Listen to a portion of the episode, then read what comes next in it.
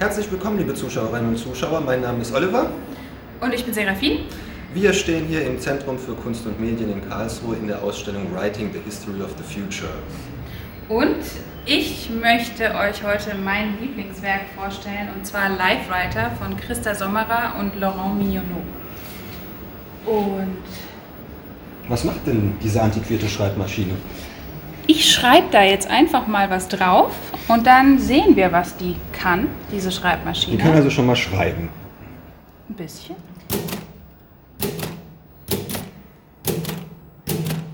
So, jetzt hast du da Kunst getippt. Ja, und jetzt schicke ich Kunst raus in die Welt. Oh, recht schnell die Kunst. Da ist jetzt ein kleines virtuelles Insekt entstanden. Genau, und jetzt gucken wir gleich noch, äh, dass wir ein zweites Insekt erschaffen. Jetzt hast, jetzt hast du Medien getippt. Oh, sie haben sich schon gepaart. Das ging Habt ihr es gesehen? Ging super schnell. Und dieses, äh, das ist jetzt hier das Kind von Kunst und Medien. Sehr interessantes Tier. Unterscheidet sich signifikant von den Eltern? Ja, sehr deutlich.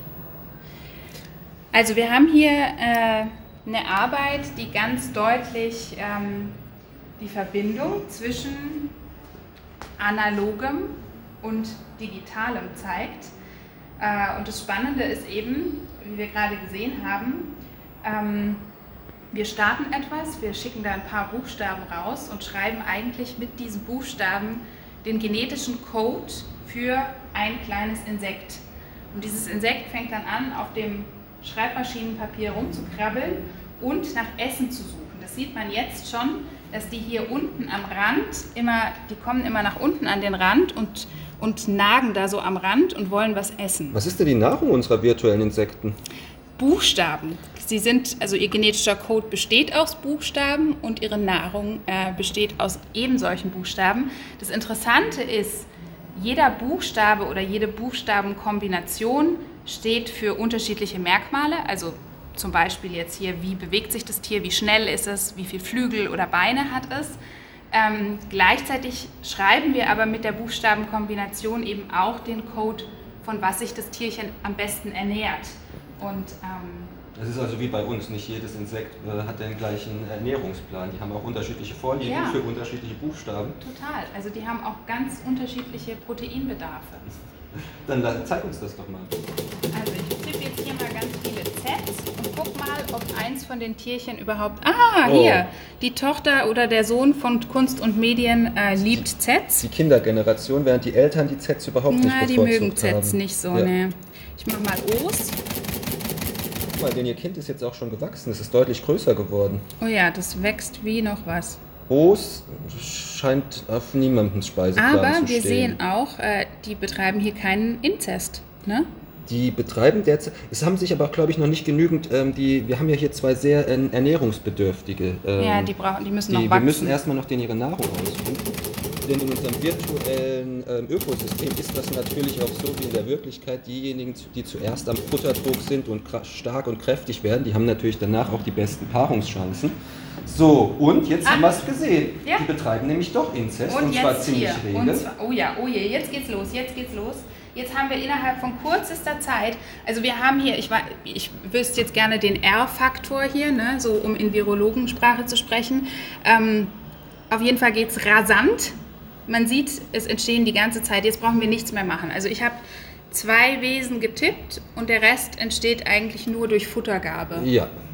Genau. Und dann genau. entsteht ein komplettes äh, System aus Lebewesen, die aber natürlich auch die ganze Zeit nach Futter suchen. Und sich rege fortpflanzen. Genau. Ähm, das was wir hier die ganze Zeit präsentieren, äh, ist ja äh, die klassische Herangehensweise von Christoph Sommerer und Romy, die ja quasi als Pioniere der interaktiven Medienkunst ähm, gelten können. Ähm, was die sich schon Anfang der 90er Jahre angefangen haben zu überlegen, war ja die Frage, oder ist das Problem, wie der Besucher aus seiner passiven Haltung im Museum befreit werden kann. Ähm, das kennt man häufig, bitte nicht berühren, sind da die äh, entsprechenden Schilder. Ähm, genau, und was wir jetzt gemacht haben, ist nichts anderes als das Interface zu benutzen, das Christa Sommerer und Laurent Mignonneau entwickelt haben, um dieses virtuelle Ökosystem ähm, zu erschaffen. Ja, das ist ziemlich schön. Ähm, also eben, das ist äh, natürlich auch was, was äh, sehr charakteristisch fürs ZKM ist, dass wir hier eben die Möglichkeit haben, ähm, uns an die Schreibmaschine zu setzen und selbst zu Schöpferinnen zu werden. Und wir beginnen eben dann dieses Ökosystem selbst zu schreiben. Ähm, ich sage vielleicht noch kurz was zu, dem, äh, zu der Technik hier, weil ich das auch einfach total spannend finde. Äh, Laurent ähm, und Christa haben beide einen äh, Hintergrund in Biologie und Informatik. Das heißt, sie haben eben sowohl diese, die biologischen Zusammenhänge hier im Kopf, als auch das Coding, den Code, äh, also hier den genetischen Code und den Programmiercode. Und da ist natürlich eben ein super komplexer Code dahinter, den die beiden geschrieben haben, ähm, der eben ermöglicht, dass die Tiere sich so verhalten, wie sie sich verhalten ähm, und dass sie eben auch durch die unterschiedlichen äh, Buchstabenkonstellationen so unterschiedliche genetische Codes haben. Du sprichst von Schöpfung. Ja, wenn Titel wir der gleich Arbeit die ganz lautet. Life Writer. Ich frage mich da so ein bisschen, hat diese Arbeit auch theologische Implikationen? könnte man natürlich, man kommt sofort, ne, es sind sofort diese Wörter im Raum. Wir schreiben etwas und dann wird das Wort zu leben. Also natürlich kommt man sofort genau äh, auf diese Geschichte und es ist natürlich auch die Frage, also es ist generell aber sowas, was äh, ja auch hinterfragt, wie sehen wir als Menschen uns in Bezug zur Schöpfung? Ja äh, wie sehen wir uns in Bezug zu Ökosystemen, ja. zur Welt im Allgemeinen. Ähm, und genau das sehen wir ja hier auch wieder. Also wir kommen hier in eine Schöpferrolle. Man sagt aber ja auch oft, KünstlerInnen sind Schöpfer. SchöpferInnen. Zumindest seit der Renaissance sagt man das sehr gerne. Genau. Ähm, also wir kommen hier natürlich an, an genau so einen kritischen Punkt und dann ist es natürlich auch spannend.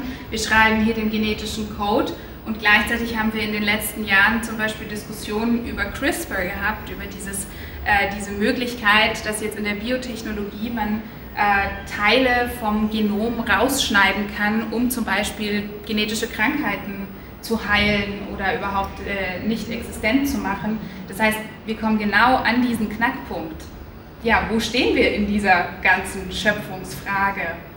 Das heißt, die Besucherinnen und Besucher kommen hier ein Stück weit in die göttliche Position, die so wie im ersten Buch Moses äh, es immer wieder beschrieben wird, dass Gott die Welt rein aus Sprache erschaffen hat und da sprach Gott, es werde Licht und es war Licht. So können hier die Besucherinnen und Besucher rein mit den Mitteln der Sprache ein Ökosystem erschaffen.